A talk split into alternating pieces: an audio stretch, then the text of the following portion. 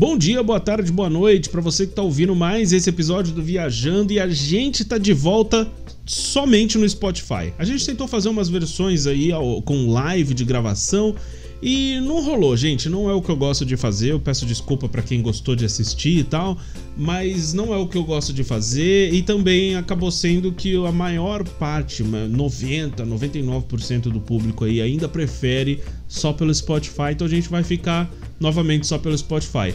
Mas ainda nessa temporada, conversando com pessoas interessantes, conversas muito legais. Inclusive hoje, essa conversa com esse meu amigo Juninho uma conversa muito top, a gente falou de tudo, ok? Fica até o final. De repente que a gente vai falando ali naquele momento que você não tá tão interessado, vai passar rapidinho, porque a gente falou de missões até feudalismo nessa conversa. Então, é, fica até o final porque foi muito bacana. Bom episódio para você e até mais.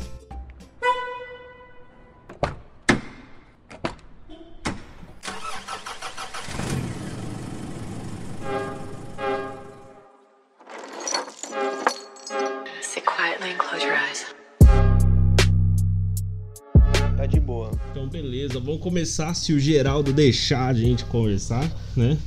É, cara, meu Deus do céu, já, já estamos em gravação e deixa eu explicar para você que tá ouvindo esse episódio. Uh, essa é uma piada por enquanto interna, né? Uh, é uma piada interna porque é o seguinte, eu tô com um projeto aí de um, de um podcast. Deixa eu apresentar quem tá aqui primeiro. Você tá ouvindo as risadas, né? E Uh, hoje a gente está recebendo aqui no Viajando, você que está me ouvindo. Bom dia, boa tarde, boa noite. Comecei tudo bagunçado. Aperte seu cinto que está começando Viajando. E hoje eu estou recebendo esse brother aí que, poxa, faz tempo que eu tava querendo gravar com ele. Reginaldo Júnior. Mano, como é que você tá? Fala, Alan. Tamo aí, né? Não tô falando os inglês aí, mas tamo aí. ah, muito bom. Mano, se apresenta pra galera, pra, pra, pro pessoal saber quem é você, ah, ah, o que você faz da vida. Pra quem tá ouvindo a gente não sabe, o. o eu, cara, eu sou acostumado a te chamar de Juninho. Então. Pode, pode, pode chamar de Juninho. Pra então, quem não sabe, eu sou o cara dos mil nomes, né? Eu sou pior que o Chico Xavier pra, pra nome. e, e, o Juninho, ele é um, um, guitarrista exímio, né? Um dos melhores, se não o melhor que eu já vi tocar, assim, dos caras pessoais é que eu conheci pessoalmente. Mano, conta um pouco da sua história aí pro pessoal. Então, galera, eu, eu chamo Reginaldo Júnior, né? Uns vão me chamar de Tchuco, uns, uns vão me chamar de Juninho, uns vão me chamar de Gordinho, uns vão me chamar. Cara, é muito nome mesmo, o Alan não tá exagerando. Mas, mas é isso aí. É, eu eu tô na caminhada há algum tempo. A gente tem feito bastante coisa legal nesse tempo. É, eu e minha esposa tem missionado já em alguns lugares. Eu, particularmente, o tempo de solteiro, tenho ido em alguns lugares ajudar em missões. E a música tem sido o. Ela foi o. Como se diz assim? Não foi a desculpa, né? Ela foi a, a liga, né, para isso, né? Então, assim, eu toco guitarra há alguns anos. Na, só eu toquei já na noite, já tudo. Tinha uma banda cover de rock, muito legal. Da com hora. alguns amigos meus. Massa, massa você demais. Você tocava o quê quando você tinha banda cover? Hã? Você tocava Cara, o quê? A gente tocava, a gente tocava Red Hot, Incubus, é, ah, Pearl Jam. Só coisa boa, cara. Não tinha nada ruim, não. Não é esses rock frutinha de hoje, não. Era coisa boa. Tem rock é, hoje, cara? é, hoje tem rock, né? É, Rage Against the Machine. Tem, tem uma banda, tem uma banda. Você deve conhecer, eu não sei se você conhece, chama Greta Van Fleet. Você conhece essa banda? Não. Ô, oh, mano, os caras são muito bons. Eles parecem é. o uh, Led Zeppelin. Olha, já, já é bom, já. Sim, sim. Só de parecer Led Zeppelin já já já, já dá para ouvir já. Não, não, mas você, você não, não tá entendendo o que eu tô falando quando eu falo que parece o Led Zeppelin. Parece o Led Zeppelin ao ponto de o, o Robert Plant ouvir Greta Van Fleet e achar que era ele cantando. Ô, louco, cara. cara Aí é... é... bom demais. Mano, é Isso, muito bom. Depois eu te mando um som deles pra você ouvir. É muito Nossa, bom. demorou. Pode mandar. Led Zeppelin, Pink Floyd foi minha escola, assim, né? De criança, assim, é muito bom. Da hora. E então, então depois, depois que eu comecei para a igreja, a gente vivia, a gente viveu meio a era das pedras, né, na igreja, né? Que foi uma época de transição demais, acho que na igreja brasileira. Então a gente pegou a fase da do da demonização da arte, né? Sim. Então foi aí que você não podia mais fazer arte que não fosse assim a sacra, né? E aí aí eu passei só a fazer música gospel, né? E eu gosto essa parada da arte aí, você acha que tem muito a ver com o fato de que a teologia brasileira ela foi limitada por muito tempo a nível de autores, né? A gente falou no seu podcast, por exemplo, sobre o C.S. Lewis está sendo descoberto só agora, né? Uh, você tem, por exemplo, o Huckmacher, que é bem desconhecido ainda do grande público. Acho que foi o cara que mais Nossa. falou sobre arte e teologia, né? É, o Huckmacher vai explodir a cabeça da galera, né? Que vai. pensa quadrado, ele, ele é o cara que vai quebrar as jaulas sim, da cabeça sim. da galera que pensa quadrado, né? Porque vai. é assim, apesar dele pensar, às vezes, em alguns aspectos, ele acaba até saindo demais da caixinha mas é, ele ele traz a, a, essência, né? Tudo é para Deus, né? A, então a, a expressão que você vai expressar, a expressão que você vai expressar foi tipo Dilma, desculpa, galera. Mas no meu podcast essa semana eu fui falar ontem, né? Ontem eu subi o um episódio, eu fui falar uma frase, cara, eu tava gravando de dentro do carro e eu e eu repeti a frase umas duas, três vezes de maneiras diferentes. Eu falei, assinado Dilma Rousseff, galera, foi mal. Capitão Pleonasmo, né? né? Nossa, total. Mas é... aquilo que a gente vai expressar, da maneira que a gente vai expressar, através da arte que a gente escolher para isso, a gente está expressando e isso vai glorificar Deus, né? Sim. E, sim. Um exemplo disso, quando a gente pega música clássica, a gente escuta um Bach hoje, a gente escuta um Beethoven, a gente não nem se preocupa se o que ele está tocando é, é sacro ou não.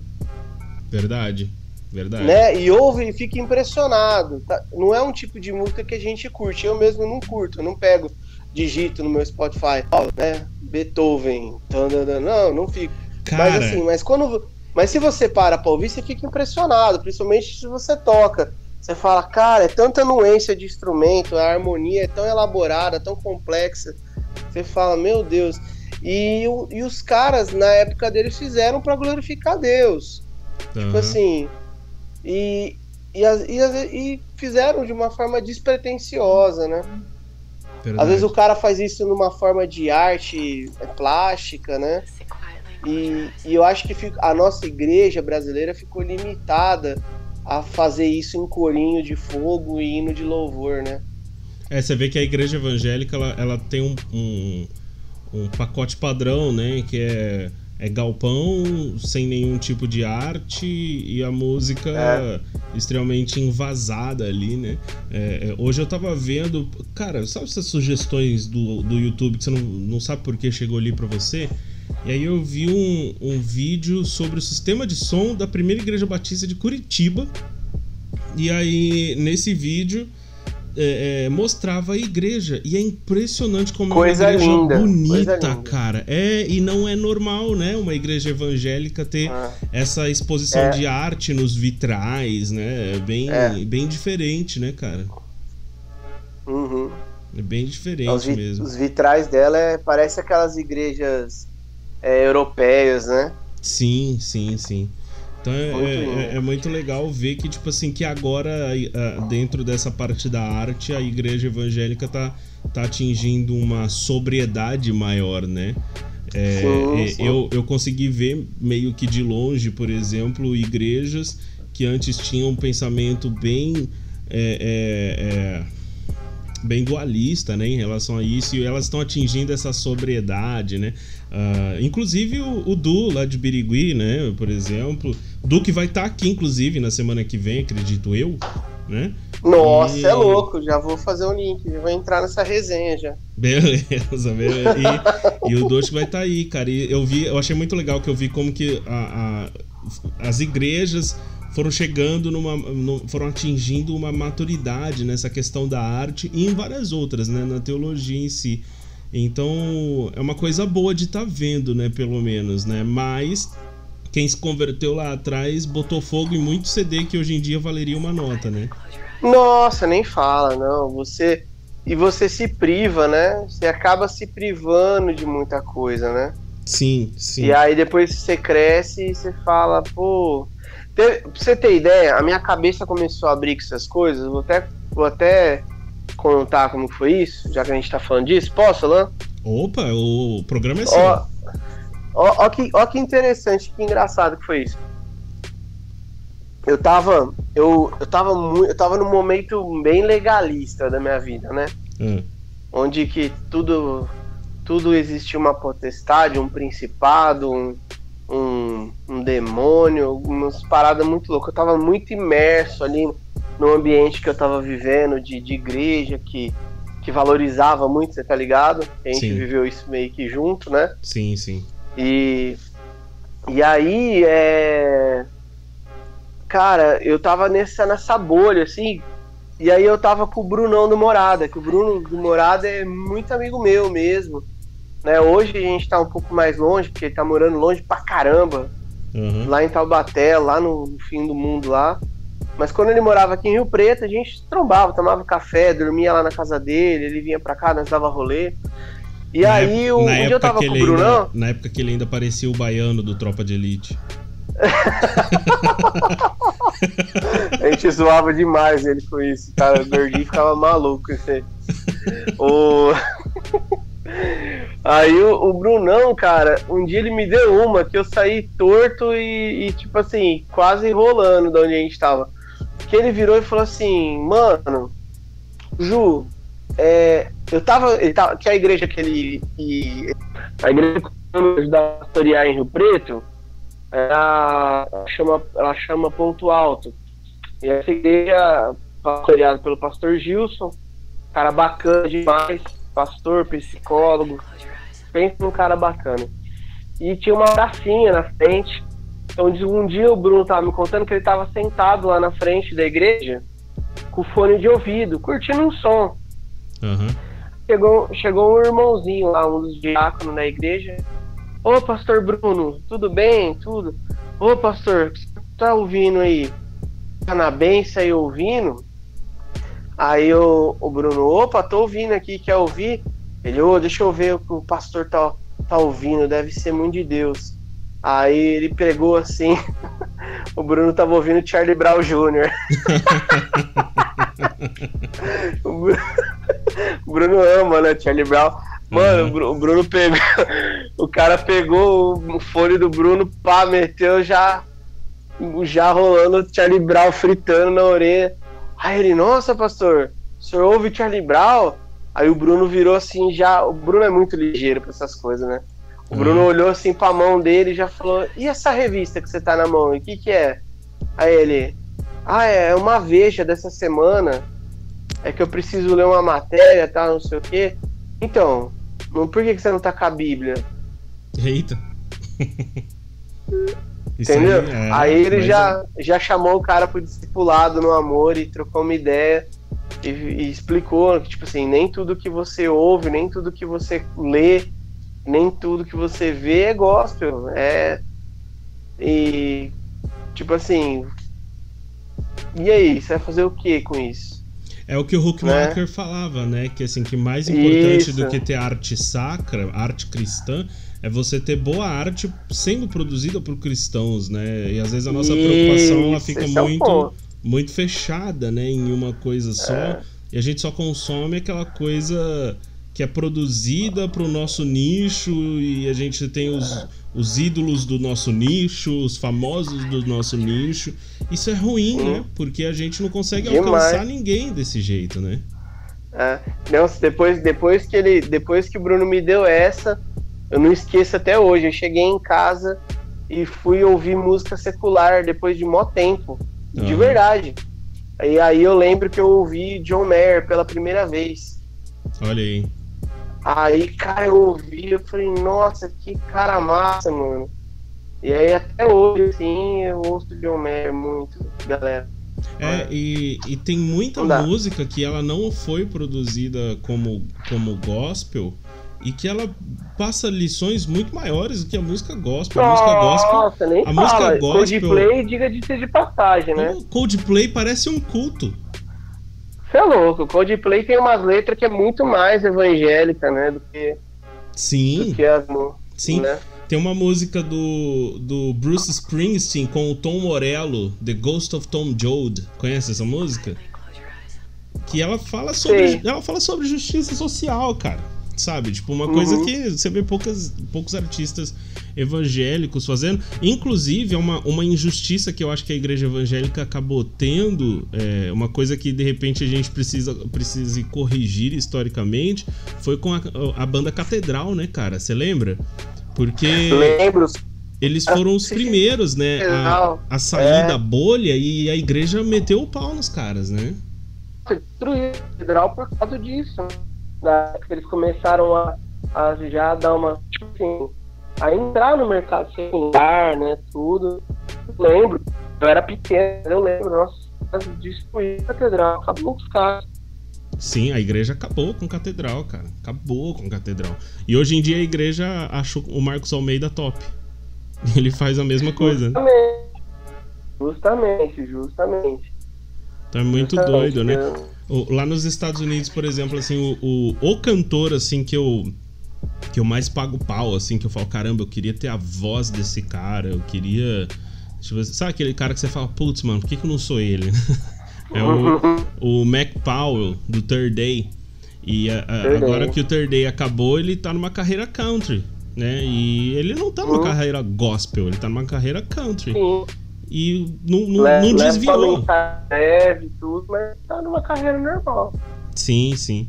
Então realmente é uma coisa assim que, que agora que a igreja brasileira tá chegando nessa maturidade, nessa sobriedade, né? Uma coisa muito de agora.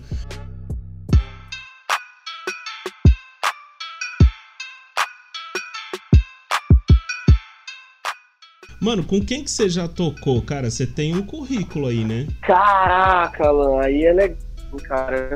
Eu com um monte de gente, hein? Tive muito prazer de tocar com bastante gente.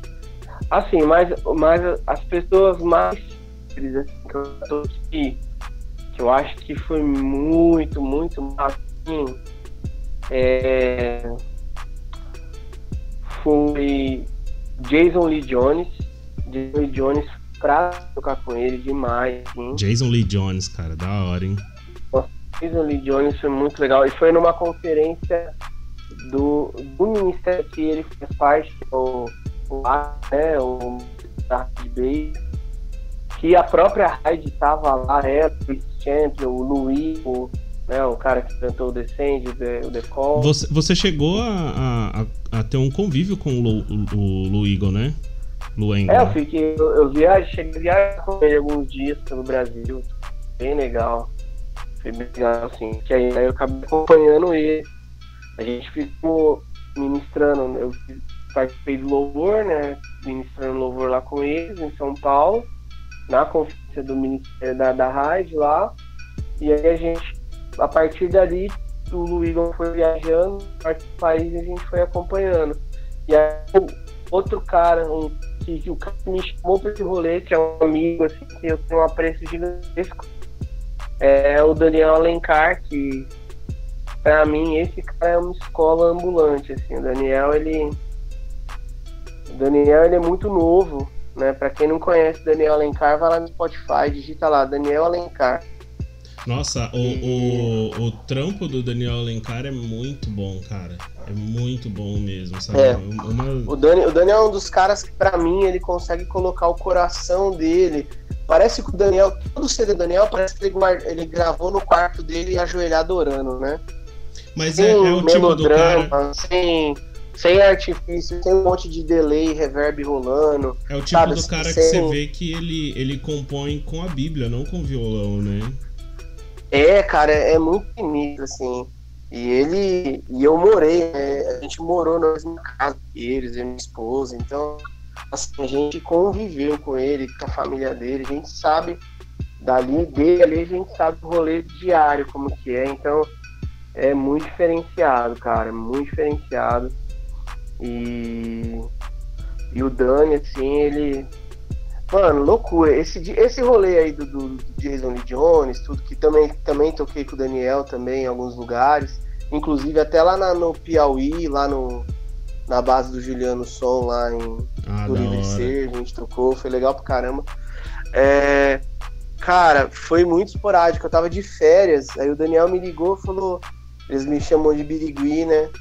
Falou, Birigui, você você consegue estar em São Paulo daqui uma semana? Eu falei, mano, pra quê? Tipo, não, para fazer umas agendas comigo tal, se tocar. A gente vai tocar numa conferência lá na IMOSP, lá nas igrejas dos coreanos tal. Eu falei, ah, legal. É, você consegue estar em São Paulo daqui uma semana? Eu falei, cara, vou ver, cara, mas eu vou precisar de uns 15 dias, seu. Eu falei, caramba, 15 dias. Falei, depois nós vai pra onde? Não, depois nós vai sem rumo. Eu falei, meu Deus do céu. Só que à medida que eu tava preocupado com os dias, meu coração já deu aquela queimada, eu nem sabia de nada. Aí ele falou, ele só falou assim, ó, só vou te falar o um nome, Hyde Baker. Eu falei, mano, eu tô em São Paulo. Da hora, mano. Verdade, né? Você teve, você teve o rolê, né, com a Hyde Baker, né? É, então eu falei, mano, tô indo pra São Paulo. Da hora. Aí foi mano. massa. Mas foi massa. Mas assim, aí nesse, nesse ponto todo, assim, a gente teve várias oportunidades, né? Aí eu fiz assim, tipo assim, de fazer banda, assim, tudo. Foi com, com eu acho que os caras mais assim, foi com eles. O Du, que o Du já apareceu aqui, né? Eu caminhei com o Du anos e anos na estrada, né? O Du é. O Du é meu brother de estrada, né? O Du, pra que o, a galera já conheceu o Du aqui, ele, o Du já veio aqui no, no podcast, né? Não, ele vem semana que vem. A primeira vez? Primeira vez. Ah, hum. então vocês vão conhecer o Du. O Du que vem semana que vem aqui, o Du, o pastor Eduardo, ele foi meu amigão de estrada, assim, por muito tempo. Eu acompanhei o Eduardo pelo Brasilzão aí, muitos anos. Então, assim, foi uma honra também, porque o, o Du me ensinou praticamente tudo que eu sei. É, o, o, o Du é. ali com o ministério em si é uma escola, né? Passou uma galera ali, só que eu acho que a, forma, é. a formação do casa mesmo, assim, que todo mundo lembra, é que tinha você ali, o. o é. como, eu esqueci o nome do menino lá que tá em Portugal. O Jonathan. Jonathan, sim. É. é e, então, assim, é. E, então, assim, foi um tempo bom também demais. E aí teve, dentro disso, teve outros aspectos, né? O Brunão do Morado, já fiz o som com Morada, já fiz um som uh, com outros ministérios, tipo locais, assim, tudo. Né? Hoje tô na Ágape, hoje tô na Igreja Ágape, e lá de vez em Aí lá é uma pancada de ministro, né? Então lá Lá a galera da música é tipo assim, né? A gente vai descobrindo quem, para quem que a gente vai tocar na semana. é, é, meio doideira, assim, mas tá. Agora, mas tá é bem organizado, então ajuda bastante. Daí a gente não tem problema com isso, mas é bem legal. Da hora. E como, mas é, é... e como é que é sair sem saber, tipo, pra onde vai quando volta, mano? Porque é isso que você passou, né? Com, com missões através de música, né? É, é é legal, é legal e não é, né? Que nem essa experiência aí do, do da do que, que envolveu a Hyde Baker, o Daniel, aí o Jason Lee, tudo. Foi assim, né? Foi 15 dias e eu não sabia para onde a gente ia, então eu fui só sentindo. Só que assim, é aquele esquema, né? É meio que é, também você tá com o coração disposto ao que você vai passar. Porque às vezes as pessoas vê, aí às vezes as pessoas vê os seus vídeos, né? No Instagram, vê lá os storyzinhos, vê às vezes uns palcos grandes, né? Ah, vê lá tudo, estrutura, às vezes vê você com gente que às vezes até famosa, aí fala assim, nossa, olha lá, né? Só que tem o outro lado da moeda, né? Porque você tem que ir com o coração aberto que missões é missões. Né? É, não é é, verdade, né? banquete, não, Não é. sabe metade do corre, né? É, então assim, a gente chega aí, lá, por exemplo, a gente em São Paulo era batidão. Acabava o último culto, é o esquema normal de, de corre, de conferência, acaba, guarda as coisas, outro dia de manhã tinha que fazer som, e com outro passagem de som, acaba tudo, levanta, acorda, vai, e pouco tempo para dormir, e aí no outro dia pega avião, dorme pouco, dorme com a cabeça na, na mochila no aeroporto, levanta, 14 horas de carro, depois 13 de ônibus apertado, depois Ok. mais 14 horas de carro. É doideira, assim. Não tem. Não tem. Esse, esse lado da história, né? É aquele ditado popular, né? Nego só vê as pingas, não vê os tombos, né?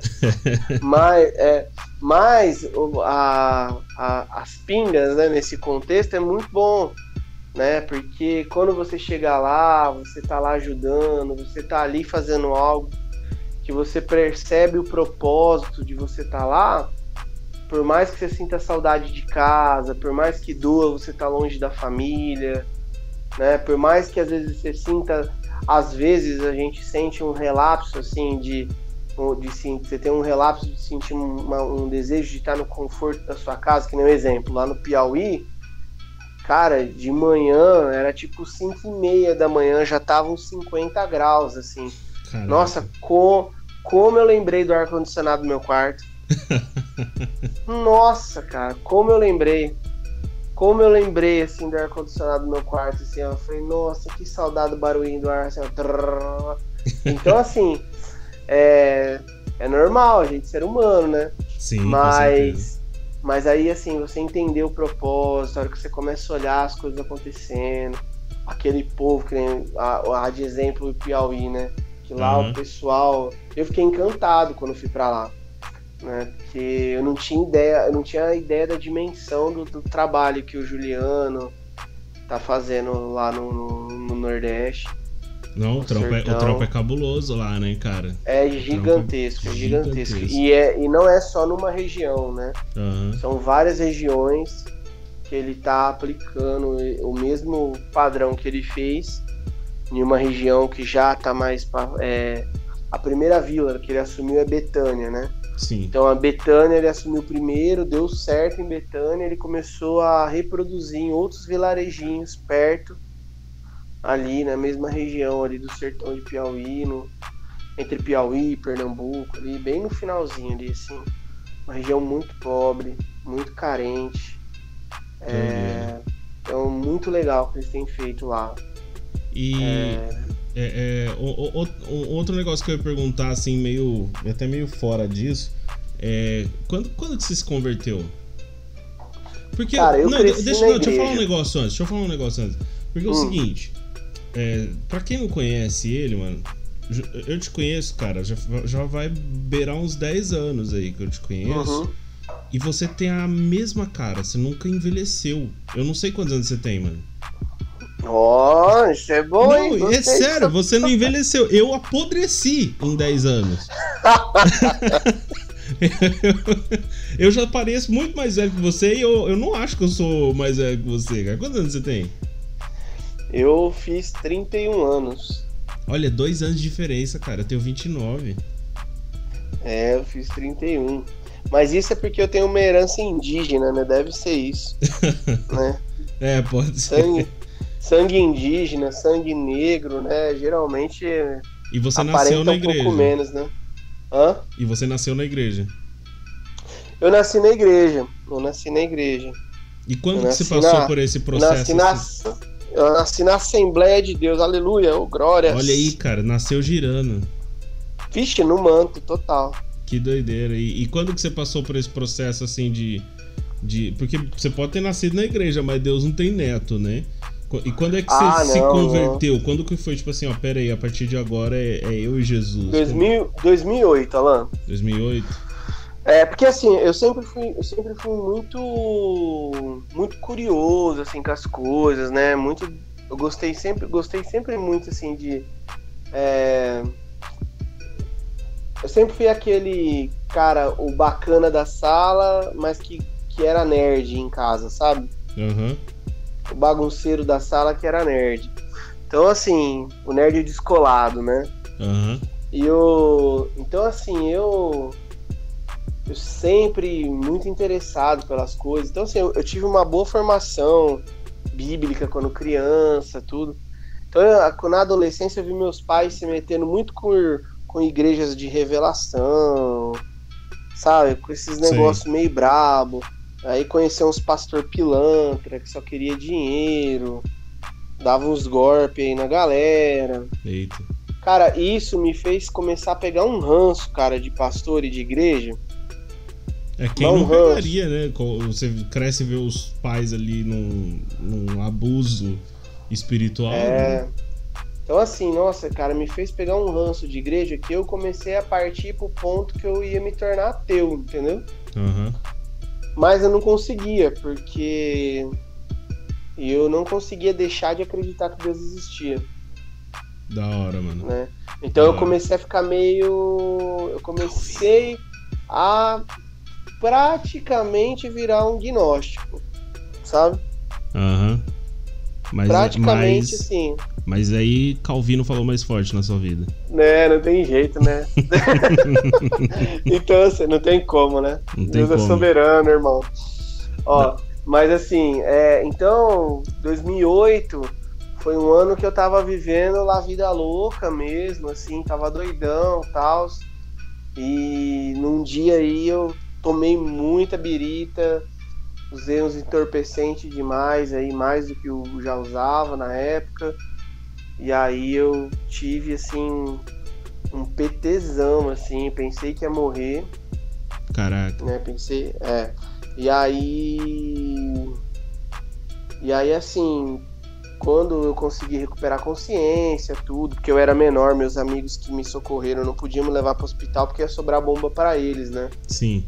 Eu até entendo o lado deles. Porque Mas você deu um PT deles... de que exatamente? Foi de, de álcool? Ah, foi ah, de droga? Foi o quê? De drogas, foi tudo. Tudo. Foi tipo uma noite a lá de Mi Hendrix, assim. Caraca, mano. É, é, eu já usava, né? Eu já era usuário, mas assim, mas, mas essa noite aí foi bem pesada.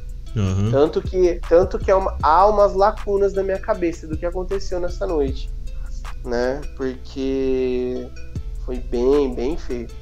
Então, assim, aí né, nessa, nessa mesma noite, depois que me levaram para casa, tudo, né, para casa dos meus pais, eu, na madrugada, assim, eu acordei, tava muito mal, muito mal.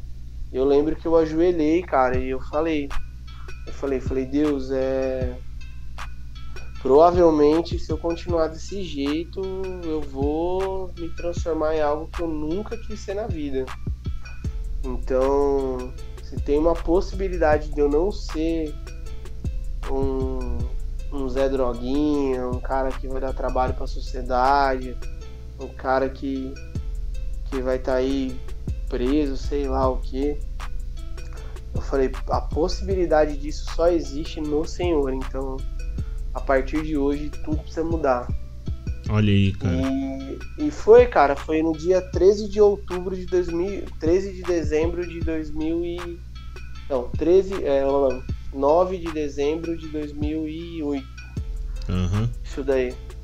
E aí, 13 de, 13 de dezembro de 2008 foi a minha primeira pisada numa igreja, que foi na casa favorita. Ah, então é... já foi na casa favorita, já? É, foi na que casa favorita. Foi um, um amigo meu que era do corre pra caramba, né? O Xistão. Xistão ah, ele o me convidou. É, ele tinha acabado de voltar para a igreja também, era desviado também. Uhum. Tinha acabado de voltar para a igreja fazer alguns meses e eu vi a transformação dele. Eu já tava no comichão já, porque eu falava, mano, esse cara conseguiu voltar para a igreja tem jeito de voltar, tem jeito de eu voltar.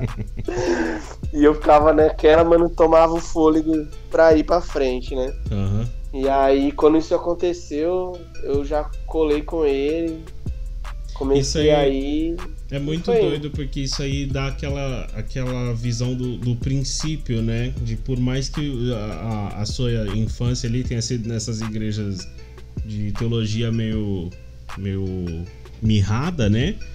Uh, ainda assim a, a, implantação do princípio dos pais, né? Eu, eu tava ouvindo hoje de manhã uma música que a Elevation Church acabou de lançar. Eles lançaram hoje, tinha acabado de sair a música e eu tava acordado, né? No, e eu, eu fui ver a, a, a, música. E eu não sei se já saiu a letra delas, já, com certeza não saiu versão traduzida ainda, mas não sei se você já ouviu uma, uma chamada Talking to Jesus, que hoje pra, na minha timeline só apareceu essa música. E, não, não ouvi ainda, mano. E cara, é uma. Essa música ela é linda, cara sabe? Que é, é na música ali é, é a história do, do Steven, né? Que é o pastor da Elevation. Uhum. E, ele, e, ele, fala assim: a minha avó costumava orar em voz alta na cama dela toda noite. Para mim parecia que ela tava louca. E, e, só que um dia ela me disse que tava orando e que foi o que salvou a vida dela e que eu também devia tentar. E aí ela tava falando com Jesus. E ela passou a vida dela inteira falando com Jesus. Aí depois, no segundo, na segunda parte da música, é ele falando desse legado, né? Tipo assim, a minha mãe me arrastava pra igreja domingo de manhã e quarta noite. Era uma luta. Mas ela dizia que um dia eu ia agradecer por ter Deus na minha vida. E hoje eu vejo que ela tá certa, tava, tava certa porque hoje eu tô falando com Jesus. E depois ele fala sobre isso com o filho dele também. Cara, é uma, é uma música que, assim, que tem, tem uma storyline assim, muito linda, cara. Muito linda. E, e é, é isso na prática, né, cara? É isso na prática. É, você, quando, quando deu ruim, você sabia para onde você tinha que ir, né, cara? Você não tava perdido, né? Sim, sim. É, e é, e é muito louco, né? Porque esse lance de, de. que às vezes a gente lê na Bíblia, né? fala, né? Ensina o teu filho o caminho que ele deve andar, que ele não vai, né, sair dele. Parece que a gente, parece que ai, a gente às vezes cresce iludido, né? Os pais, né? Isso, fala, isso eu falo como a gente pai, né? Uhum. Ah, vamos ensinar a Bíblia para os filhos que nunca vai se desviar, né? Nunca vai acontecer nada do tipo. Mas na verdade, eu acho que, o, que a cerne disso é o que aconteceu comigo e o que acontece com alguns. Aconteceu é, comigo o cara, também. Ele vai chegar. É, ele vai chegar no, no, no limite uma hora. Sim. E quando chegar no limite, ele sabe o caminho de volta. É o filho pródigo, né? Sim, exatamente. Ele sabe, ele sabe para onde tem que voltar e por mais envergonhado, por mais pesar que tiver, Aconteceu comigo também, mas não com drogas, né? E na verdade, eu com drogas, cara, é até o que eu ia te falar, antes da gente começar a gravar, eu falei aqui que eu tinha uma história engraçada. Porque eu sempre fui muito, muito nerdão, assim, sabe? Muito, muito. Então eu via meus amigos bebendo, eu, eu, não. Eu tinha medo mesmo, eu achava que eu ia ser preso se eu bebesse, sabe? Coisas desse tipo, assim. E aí eu lembro de uma vez que um amigo meu, é, é, ele queria ir num rolê. E aí ele falou assim, ó, vamos no rolê junto. Então vamos, então vamos, beleza. Fomos andando, ele falou, ó, preciso ir por tal lugar. Pra quem não é de Birigui, gente, foi uma época que eu tava em Birigui. Uh, pra quem conhece a cidade de Birigui, vai saber exatamente do que eu tô falando. Ele falou assim, ó, vamos cortar pela Vila Bandeirantes. Aí... Beleza. aí eu falei, tá bom, vamos lá, vamos lá. Cortamos por lá. Aí ele parou em um bar e ele falou assim: Quero comprar um chá. Aí eu, eu pensei assim, ó, um nerdão, né? Eu pensei: Chá no bar? Né? Eu fiquei, meu Deus, quem compra chá no bar? E aí, cara, não, aí o cara veio com um saquinho assim de chá, né? E, e foi cinco reais. Aí eu falei, cinco conto num saquinho de chá. Eu não me tocava. Fiquei, cinco conto num saquinho de chá. Caraca, velho. Esse chá tá muito caro, né? E, poxa, cinco conto uma caixinha de chá no mercado, né? E continuamos indo pro nosso rolê. Compramos o chá, beleza. Chegamos lá numa praça onde era o rolê da galera. Aí eu vi ele colocando o chá na seda. E eu era tão nerdola que eu vi isso e na minha cabeça eu tava assim: o maluco vai fumar chá? Eu não me tocava, mano. Eu falei, ele vai fumar Mano. chá. Ele vai fumar chá. Aí quando ele acendeu, o cheiro da maconha eu conhecia. Aí eu. Meu Deus! Ele tá fumando maconha. Aí chegou assim, ó, na minha parte na roda. E aí eu pulei. Eu falei, não, não, não. É, tem que ir ali num, num negócio ali, comprar chá e sair. E até hoje eles estão me esperando, porque. Pra fumar, é, pra tomar um chá. É, porque eu nunca, nunca mais voltei, cara. Mas assim, eu, eu, eu sou muito nerdão, cara. Então, pra mim, é, é, não, não tem como eu ter passado por isso, né? É, a gente estava falando sobre isso antes de começar a gravar, né? Porque a gente falou. E, e, acho que até um pouco do que, do que a gente falou no começo aqui da nossa conversa, né? Da sobriedade teológica, né? Porque hoje em dia a igreja está adquirindo uma maturidade em cima de coisas que. que que uh, uh, antes ela não tinha, né? Como a gente citou o exemplo da bebida, né? Que Sim. Hoje em dia, por exemplo, tomar um vinho ali sem sabe, sem dar show, você, sua esposa ali, não tem problema nenhum, né? E a igreja, ela, ela hoje está adquirindo essa maturidade, né? Sim. Mano, aconteceu um negócio muito engraçado, pra você ver como que é. Aí esses dias eu encontrei uma irmã da igreja no posto de gasolina, na conveniência. Aí ela me perguntou sobre pequeno grupo, quando ia voltar, né? Devido à situação do Covid, como que tá, tal. E aí eu expliquei para ela, né, que nas reuniões estava se falando, talvez daqui uns 15 dias, né? Conversei uhum. com ela sobre também um caso do meu irmão, que não estava muito bem e tal. Beleza. Me despedi, ela foi lá pro carro. Aí eu tava com meu pai no carro, né? Uhum. Aí eu, eu peguei e. E fui pegar uma batatinha para minha filha e peguei uma. É quase que eu falo, faço propaganda aqui. É falar, vamos ter que monetizar o podcast. Não, Pegou uma paga nós. Pegou uma paga nós. Oi? Pegou uma paga nós. É, tem, que falar, nós. tem que falar paga nós no lugar do nome. Pepsico. Ó, é, é, peguei uma batatinha pra minha filha e peguei uma, uma cervejinha pro meu pai.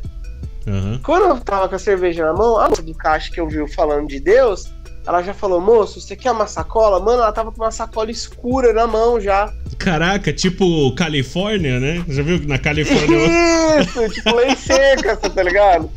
tipo, moço, você quer, você quer com uma sacola? Olha aí. Eu não, moça. É eu sinal falei, que moça, tem legalista não... indo comprar lá no usando papel pardo, hein, cara? Então, não, aí, ó, aí eu achei engraçado. Que eu falei, não, moça, não precisa. Ela falou assim, tem certeza? Só faltou falar assim, se você sair, essa moça ver. Sabe? Uhum. É, Nossa, é... cara, Aí, a tipo, mentalidade, né, ia... ela ainda precisa mudar um pouco, né? Então, a gente tá num processo ainda disso, né? Sim, mas, mas você vê como que é assim. Não importa se eu fosse um bandido. Não importa se eu fosse um crente pilantra que pregasse a palavra de Deus e batesse na minha esposa em casa. O então, né? importante né? é eu ser um crente que não tô com uma cerveja na mão. Que doideira, né, cara? Que doideira. Você vê que bagulho é um mundo invertido, né? É. Lutero era ele fazia cerveja, né? Você sabia disso? Ele era cervejeiro. Não. Lutero. Ele... É, Lutero era dos bons, né? É, só... ele, ele e a esposa dele eram cervejeiros, né? Eu, eu, esqueci agora o nome da esposa dele, mas eles, eles eram cervejeiros. Uh, se você pega, não só Lutero era cervejeiro, como o Spurgeon tinha uma marca de charutos, né? Tinha os charutos é, Spurgeon. Spurgeon. É. Era a frase, era de Spurgeon a frase do que acendia o charuto no final do dia para glória pra de glória Deus. de Deus, sim, Spurgeon. Era, né? Spurgeon. né? Era Spurgeon, é. né? T toda foto de contracapa de livro do Lewis, do Karl Barth, do Bonhoeffer, estão com o char... estão com o cigarro na mão, o cigarro não, o, o cachimbo na mão, né? É. todos eles, né? Então, assim, ah, ah, mas naquela época eles não sabiam. Tá, beleza, mas hoje, hoje a gente tem o açúcar que é considerado o tabaco do século XXI, né? E aí? Nossa, é. Não, açúcar, a reação química do açúcar é equivalente à cocaína, e aí? É, é. Então, assim, existe um. um É, não, sei, não sei qual seria o termo correto, né? Mas assim, é tudo, é, são tudo coisas temporais, né?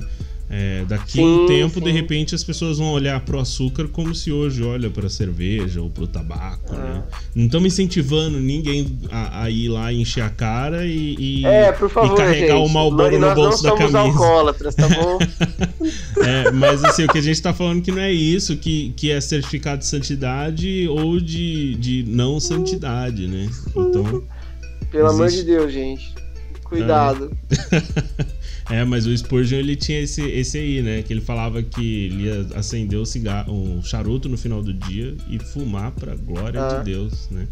Então, assim, tinha. Mas, é, mas essas, essas questões teológicas, Alan, gente, é importante a gente pontuar, né? Porque senão a gente tem uma teologia muito infantilizada, né? Tipo, ah, Jesus transformou água em suco de uva. Mano, não, é Ai, é vinho. Cara. Não, aí o pessoal fala assim: o vinho não tinha álcool naquela época. Gente, deixa eu explicar. O álcool que a gente conhece hoje é a cana-de-açúcar fermentada. O álcool não embriaga porque é álcool, mas porque ele é fermentado, certo? Então, o vinho que Jesus fez era o vinho sem álcool, mas com a uva fermentada, que era o vinho que tinha que é é alcoólico. época. Que é alcoólico, exatamente. Que é o vinho do vinho. O vinho é isso. O vinho é a uva fermentada, gente. Não, é, é muito infantil, Não, cara, sabe? É... Então, assim, a gente cai numa, numa parada que fica parecendo que a gente tá conversando com criança, né? É, sabe, é, é, é, eu tenho hora assim que, sinceramente, eu, é, eu, eu sou meio cansado, sabe, de falar desses assuntos, sabia? É. Eu, eu sou meio eu cansado o, de pode ou não o Du pode. responde muito a questão da, da, da tatuagem, né? Do, o Du fica abrindo caixinha. Aham. Uhum provavelmente se trocar essa ideia aberta assim com ele, ele vai falar disso. É, nossa, cara, fica, eu, eu, eu também não aguento mais esse a... assunto de tatuagem, cara, sinceramente. É, então, o Du, Du ele tem o quinta categoria, que é na quinta-feira ele abre caixinhas pra galera responder. E, cara, ele parou, acho que, de selecionar. Mas assim, é infinitas caixinhas sobre tatuagem.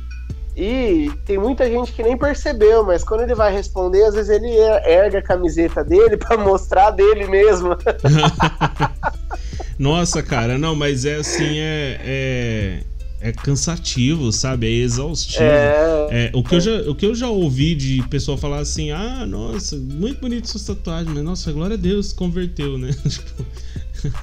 Não, é, é que nem aconteceu com Alessandro Vilas Boas lá, você já viu o vídeo? Nossa, eu vi. Aquilo lá foi a, nível, a nível estratosférico, aquilo ali, né? Mano, aquilo ali, eu vi que o moleque é crente naquela hora ali, porque se fosse Puts, eu. Verdade. Eu já ia virar pro, eu já ia virar pro pastor e falar: Isso é imposto de renda. Você declarou, pastor? Olha aí. Verdade, cara. Quando eu tava fazendo, quando eu tava no seminário, cara é, eu fazia seminário com um monte de pastor velho, né? E eu tinha, uhum. eu tinha 19 anos. E que aí beleza. eu. Nossa, cara. E assim, pra você ter noção, a foto da, da minha formatura. A, a, a foto da minha formatura, mano, tipo assim, eu não sabia que era pra ir de terno. Mas a gente, o jovem é burro, né? O jovem tem que acabar também, né? Você vai se formar seminário de teologia. Você vai se formar no seminário de teologia e você não sabe que tem que ir de terno. É uma formatura, você não tem que ir de terno. Não. o jovem tem que acabar, cara. O jovem tem que acabar. E aí eu fui, tipo assim, com um moletom tudo zoado, tudo furado. E. Ah, não, mentira. Mano, eu, vou, eu tô procurando a foto aqui pra te mostrar, te mandar no WhatsApp, cara. E é, eu, é, a foto, assim, cara, que eu tenho, é a foto. É, sou eu com os meus pastores da época. E, mano, todo mundo muito chique. E eu, zoadaço, assim. Eu tinha o piercing no septo na época. E eu tinha acabado de fazer a minha maior tatuagem, né? Que são umas rosas que eu tenho no braço esquerdo. Nossa, cara, uhum. mas no seminário eu fui execrado por causa dessa tatuagem. Assim, execrado. Imagina. O pessoal lá, tipo, virou caça às bruxas. Tentaram, inclusive, fazer a diretoria me expulsar do, do, do, do seminário por causa disso, né? Então. Meu Deus! Tentaram, cara, tentaram fazer isso. E. E aí eu lembro até do, do, do, senhorzinho que, que ele falava abertamente, né? Era eu mais um cara, né? Que tínhamos tatuagens, né? O outro cara ainda era cabeludão e tal. Aí eu tinha os piercings, assim. E aí esse senhorzinho, né? Era um pastor, sei lá de que igreja que ele era que aí ele, ele falava assim, são dois canalhas. Ele, ele falava o canalhas de um jeito engraçado. Canalhas! aí, eu lembrava dele batendo na mesa, falando canalhas. Ele falava com, com som de G, canaglias. Mas uh, uh, eu fui execrado, cara. E eu lembro assim que. Aí que. Qual foi. Então, assim, eu aprendi a, a, a ficar de boa com esse negócio de tatuagem lá nessa época. Porque aí o meu pastor ele teve uma preocupação muito paternal comigo quando eu falei de fazer a tatuagem. Não foi uma. Sim. Ele falou assim, cara. É, e realmente, hoje, eu, olhando para trás, eu falo assim, cara, que sorte que eu tive de que eu consegui arranjar uma carreira que ignora isso, né? E, e, sim, eu, sim, eu, eu, tive essa sorte, mas ele tava preocupado mais com isso naquela época. Tinha 19 anos, tá ligado? Não tinha formação em nada. Ele falou, pô, pode atrapalhar sua vida profissional e tal. A preocupação dele foi muito paternal. Só que eu fui lá e fiz a tatuagem mesmo assim, né? Hoje eu, hoje eu, eu acho que eu, hoje eu olho para trás e falo, putz, poderia ter ouvido ele esperado um pouco mais para fazer, mas também já foi, né?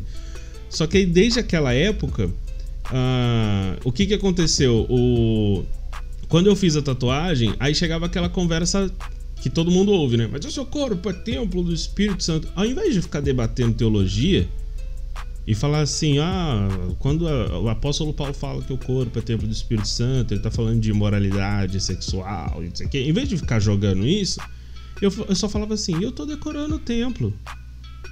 E, e parava com isso. O seu corpo é templo do Espírito Santo. Falou, beleza, eu tô decorando o templo. E aí, assim, os caras ficavam sem reação e a conversa morria desse jeito, sabe? Então, desde essa época aí, eu já aprendi a meio que tirar o sarro quando alguém fala, só que ultimamente eu tô meio sem paciência, sabe? Quando a pessoa pergunta, às vezes tem que fingir que não ouvi. então tô um pouco mais de saco cheio para falar de, de tatuagem. E, e, é um assunto que já deveria ter não, passado. Não, mas tem uns né? assuntos que já era, né? Nossa, já faz tempo, cara. Faz tempo. Esse é, esse é um assunto que a é gente é um não, não devia estar tá falando dele já mais. Já foi embora, já. Já, já, já. É. Não, é, não é uma coisa que a gente deveria estar tá falando é. agora, né, cara? Tipo, é, é uma vergonha para a igreja ter que debater um, isso. Um, uma coisa que veio na evidência total, apesar da gente já saber, mas veio em evidência total com, com a pandemia, foi os casos de divórcio e de maus tratos é, dentro de casa subiram drasticamente. Sim, abuso de pastores. E a gente tem que lembrar que nós somos, é, gente, nós somos uma nação cristã. Pois é. Então, tende-se que isso aconteça em muitos lares cristãos. Né? Vixe, cara. E, e não vai. Eu vou te falar até uma Oi, parada que aconteceu né? aqui, que eu nem sei se vai entrar no episódio. Vou, vai depender se eu conseguir falar de uma forma que fique bem escondido o que eu tô querendo dizer. Porque eu não quero ser processado. Uhum. Mas assim, eu conheço um caso aqui da minha cidade que eu precisei tratar uma família que tem filhos pequenos, filhas bem pequenas, né? E porque o filho de um pastor havia abusado sexualmente dessas filhas. E aí, é quando, quando. Olha que, que fita, mano. Olha que fita. E, e aí, quando os pais foram falar com o pastor e esperando do pastor uma reação, sabe, ser homem, ser pai, ser homem, né? Uhum. E ensinar o filho a ser homem, a reação do pai foi tipo assim: Não, não, pra, eu tô em paz, Jesus já perdoou. Como? Como? Cê, olha isso, cara. Você tem noção, mano? Então, assim, é, é essa é, é, é, igreja que é fundamentalista e que quer ficar cagando regra que, que debaixo dos panos faz esse tipo de coisa. É isso aí. É isso aí. Sabe? Então, o, é mais então fácil falar de tatuagem, de bebida, do que Exatamente. a gente falar disso. Então, é, preferi é? é preferível para eles pegar no nosso pé. Sim. Porque a gente uh, uh, fala abertamente sobre esses assuntos porque se, se, se joga no. E eu só não falo o nome aqui, né? Por medo do, do pastor, não. É, é, é porque é o seguinte: a família decidiu não processar. E eu vou respeitar a família que decidiu não processar. Entendeu? E aí, se eu falo o nome aqui, eu preciso arranjar a prova e eu vou meter a família em problema. Mas. Uh, uh, é, é, sabe, é, é, lamentável isso, né? Demais, demais. É, é problema demais. É um negócio muito sério que tem acontecido. E se a gente mexer no, no, no vespeiro, o tanto de coisa que vai, vai sair é inacreditável. Sim, sim. Te mandei a foto do, da minha formatura aí. Você vai ver. Ai, Jesus amado. Nem parece eu na foto. Vamos lá, gente. Deixa eu ver isso aqui. É um react de foto. Nossa, rapaz, é lógico que os irmãos iam te odiar. Você tá parecendo um Tipo assim, você hoje, hoje você tivesse nesse grau aqui, ia ser normal, mano. Aqui é, não, anos atrás, que ano que é essa foto? Isso aqui é 2010? 2011? 2010. 2010. Com um monte de pastor tiozão num seminário, meu irmão. É, o bagulho era louco. Com essa argola, com essa argola aqui, que esse monte de argola na orelha, ainda mais essa aqui, ó, de boi no nariz, olha só, deixa eu aumentar a foto aqui, ó. É, eu tinha argolinha de boi, cara. E, e, assim, eu era muito magro, né? Eu pesava, sei lá, 20 quilos molhado. então, então, acho que ficava mais evidente. Tô imaginando. Tô imaginando a revolta dos tiozão. Não, cara, mas era bem. Era bem feio o negócio, era bem feio.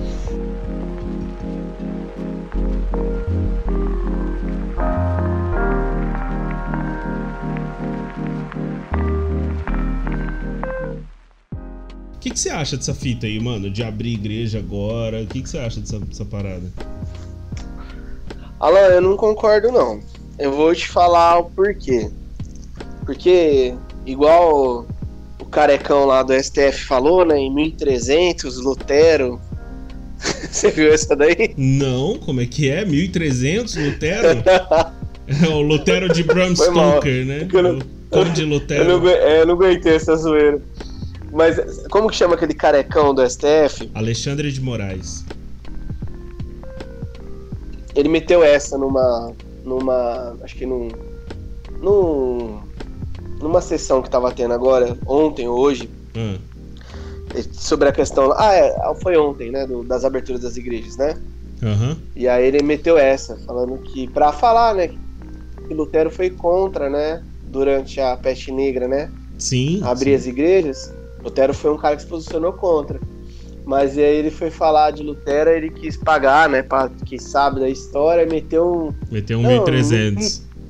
1300, ele não, eu acho que foi até antes de 1300. Antes? Martim, Martim Lutero. Caraca, velho. Só faltou tocar musiquinha. Oh não! Oh não! então, mas, cara, eu, eu sou da linha do Lutero aí nessa questão, cara. É, eu acho que a gente tem que ser um pouco mais sensível. Eu acho que assim, ó. A, mas também assim, também a gente tem que ser sensato. A, só fechar a igreja não resolve. Né? Sim, sim. Eu acho, eu, eu, eu, eu acredito numa eficácia de um lockdown total. Não adianta nada fechar a igreja é. e as pessoas da igreja ir na casa um dos outros. Não, é, sim. Basicamente é, isso. E, e, e, também assim, e também eu falo, e, e, pensando na questão das restrições até. Por exemplo, sim. fecha a igreja, abre restaurante. Fecha a igreja, abre abre bancos e, e sei lá, entendeu? Tipo, é complicado. Não faz sentido. vou dar um exemplo o mercado tem mais fluxo do que a igreja. Sim, sim. Ah, só que o que acontece, ah, ou, ou como que eu vejo, Juninho? Eu vejo assim. A... Eu acredito também que deveria ter um, um lockdown, né? Quem acha sim. que teve lockdown até agora não sabe o que é lockdown. Né? Não teve Não, lockdown. Não, teve, não Mas teve. é, isso eu é acho fato, que deveria haver sim um lockdown. Porém, já que não tem, eu não acho que a gente tem que. Eu não tô falando que é o seu caso que você tá falando isso, tá? Tô falando assim, que eu- às vezes eu vejo, sei lá, o Malafaia na rede social usando como argumento assim, ah, por que, que o mercado pode abrir e a igreja não pode? É uma pergunta Não, que se não, sim, faz. né, não, não é, não, é, não é isso. É, não é isso que eu tô querendo dizer. Eu tô querendo dizer É, assim. não, eu sei, eu é sei que você não quer dizer pensando- isso. Só que assim, já que, tipo assim, tá abrindo o mercado, não adianta a gente pedir pra abrir a igreja, porque nós só vamos adicionar o- o- os perigos, né? A gente não vai ajudar em nada Sim, abrindo sim, agora. É. Isso, é. Eu, eu ia falar, eu ia salientar essa questão. A, o mercado, ele não tem a obrigação social que a igreja tem. Boa. Esse boa. é um ponto, né? Então, então assim, o mercado ele é um serviço essencial é, físico. A, a igreja é um serviço essencial espiritual, né? Pra, ou vamos colocar assim, é, mental, né? Vamos Aham. tirar o espiritual e talvez colocar aí mais para um, pra um lado mais é, científico, vai Aham. né, para o estado mental das pessoas. Beleza. Então eles têm o peso essencial, ambos têm. Mas a igreja ela tem uma responsabilidade social de cuidar da sociedade que o mercado não tem. O mercado é um Sim. bem privado, é uma empresa privada que ela precisa lucrar. Então o dono do mercado ele não está preocupado se as pessoas estão indo lá e pegando Covid ou não. E Ele tá olhando de preocupado forma fria, vender. E olhando de forma fria, a igreja, todo o serviço humanitário que a igreja possa fazer, ela consegue fazer fechada. A igreja consegue fazer, por exemplo, a gente Sim. consegue fazer aconselhamento pastoral à, à, à distância com tranquilidade. A gente consegue fazer os cultos à, distância com tranquilidade. A gente Sim. consegue fazer Sim. justiça social. A a única coisa que a gente. E é o que eu bato nessa tecla, eu não tenho medo nenhum de falar disso. Já falei no pré-culto da minha igreja, não tenho problema nenhum de falar disso aqui, que é o seguinte: ah, o, o problema é financeiro. O problema é financeiro. É. É, eu, eu, eu também acho, Alan. Mas isso é, é muito punk, né? Que nem assim, ó. É, lá na. Vou falar hoje da onde eu estou, né? Inserido. É, teve baixas financeiras? Teve, normal, como todas as igrejas. Teve e Mas é compreensível a dor. ponto- É compreensível que as igrejas estejam preocupadas com o financeiro. Não tô sendo an- antipático com as igrejas. Sim, sim, É. sim. Sim, É. mas eu falo assim, ó. Ó, exemplo, a gente teve baixas financeiras. Só que teve baixas no nível de. Tipo, de ter que abrir mão de um monte de coisa. Cara, não. Você entendeu? Então. Agora, e, e tamo- estamos ajudando a sociedade? Cara, estamos. Acabamos, ó, a gente tá num mês que tá juntando é, cesta básica, leite, para fazer uma ação social que a gente faz presencial, mas essa não vai fazer, né? Só Uhum. vai ser a doação das cestas e do- dos alimentos mesmo, que chama Na Real. É, a gente escolhe alguns bairros carentes e faz um tipo uma ação global nesses bairros. Né, geralmente leva, geralmente leva Procon, Ah, hora. leva é médicos, leva. mesmo. Cara, é enorme, o negócio é muito louco, é muito louco. E a gente faz de três a de duas a três vezes no ano essa ação. Uhum. E então dessa vez vai ser meio que só um delivery de cestas, né? Assistir algumas famílias que estão em estado de calamidade mesmo. Aham.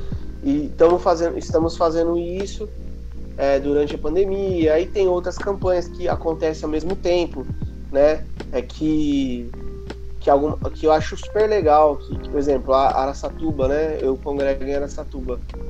Lá em Araçatuba existe o Juntos por Araçatuba, então algumas igrejas e, e instituições se juntam, então existe um social muito forte acontecendo com, é, com várias vozes ao mesmo tempo, né? Sim. E, e assim, não tinha por que a gente não fazer junto.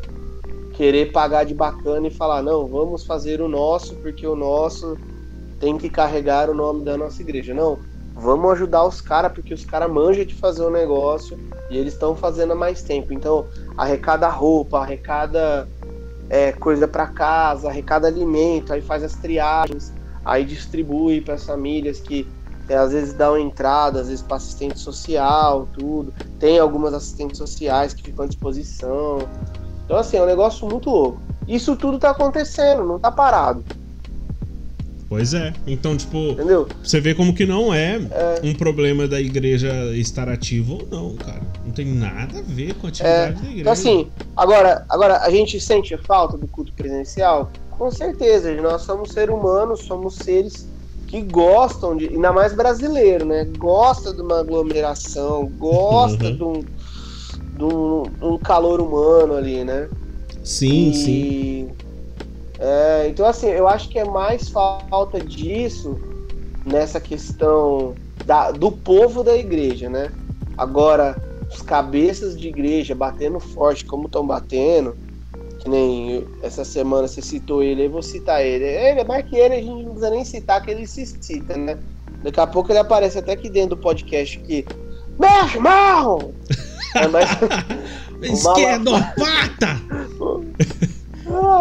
É, o Malafaia, ele, ele mesmo é um, cara, que nossa, meu. Cara, eu é... vivi pra ver o Malafaia é... chamar o Nicodemos de esquerdopata. Você viu isso, cara? Não, é. Ai, então, Deus, é, mas, mas nessas horas, esses caras, mas nessas horas o pessoal que é mais reformado, que pensa em algumas questões assim, eles vão ser excomungados mesmo. Porque não, mas aí que tá, o Nicodemos, o Nicodemos ele adotou uma postura bem centralizada no que se diz a respeito disso. Né? Não, sim, sim, sim, mas eu vi, eu vi ele falando. Mas eu falo assim, mas geralmente é, é, o pessoal pensa muito com a cabeça, não com a emoção. Ah, sim, sim. Né?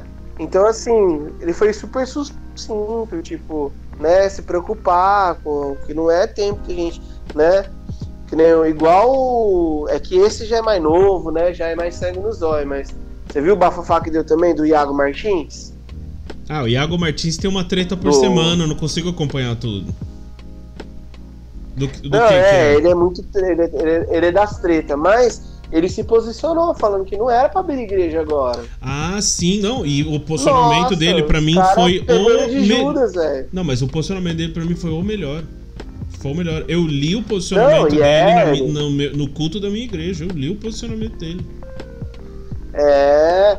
Então, assim, eu vi. Mas, cara, mas todo mundo que é sensato pensou da mesma maneira. Sim. É, quem tá pensando o oposto é igual você falou, é, tá pensando em outra coisa. Antônio Carlos ou, Costa ou... também. Oi? O Antônio Carlos Costa também, posicionamento muito bom. O Antônio Carlos Costa é, é o, o... o Júlio Lancelotti crente, né?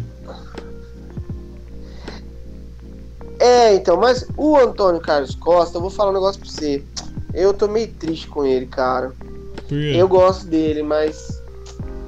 Ah, ele. Ele meteu um Lula livre recentemente que eu não curti, velho. É, eu não vi, eu não vi.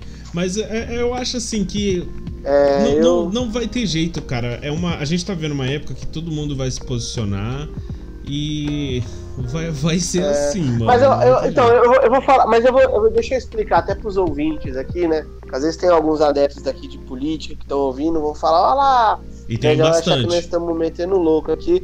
Ou vão... Oi? E tem bastante. É, ou vão achar que eu sou bolsomínio, né? Olha lá, Alan traz os bolsomínios. Não, mas é, eu, eu, eu assim, sou super adepto das ideias do, do, do, do Antônio Carlos Costa. Para mim, o pastor, é, ele é um profeta que essa nação. Um dia eu vi, perguntaram pro Anderson Silva, perguntaram uhum. para ele o que, que ele achava do Antônio Carlos Costa. Ele falou assim: ó, o único profeta da nação brasileira. Uau. Uau. E então assim, eu concordo, cara. Ele é um profeta, mano. Porque ele bota. Ele tá. Ele é tipo o Martin Luther King branco, mano. Tá ligado? Uhum. Ele vai pra trincheira, ele entra dentro da favela, ele vai lá botar a boca no trombone em coisa que ninguém quer sujar o sangue, entendeu? Quer sujar a mão. Só que. Só que eu acho que assim, quando a gente quer botar. Quer ser esse tipo de pessoa, a gente precisa ser imparcial com ideologia. É verdade. Né? Que nem eu, eu vi ele um dia, eu acompanhei uma live dele que ele se retratou sobre o comunismo. Né? Ele porque teve alguns stories, ele tinha cacetado o pessoal que ficava falando mal de Karl Marx tal, não sei o quê. Ele, uhum. ele deu, tipo, mó enaltecida na obra de Karl Marx tal, porque ele é muito inteligente, né? Sim. E ele leu tudo, tudo que você imaginar ele já leu. E aí ele deu mó enaltecida, assim, tal. Aí depois de uns 3, 4 histórias, ele começou a falar que voltou a ler as obras de Calvino, voltou a ler as obras né, de, de Spurgeon, e aí ele deu meio que uma retratada, falando que realmente o homem é, não tem como o homem ficar no poder e tal. Sabe, ele deu meio que uma pincelada, tipo assim, é galera, eu acho que eu viajei, eu dei uma empolgada para falar sobre socialismo. Não é comunismo não, né? Karl, Karl Marx era socialismo. Não, aí é comunismo é... mesmo, porque o socialismo, na é... verdade, se você pega, por exemplo, George Orwell, ele era socialista e ele era um, um, dos, um dos maiores críticos do comunismo, né? O, não sei se você já leu Revolução é. dos Bichos. Já leu Revolução dos Bichos? Sim, sim. E é uma crítica. Não, não li, não li. Preciso ah, pegar tá. pra ler, não li. Conheço o George Orwell.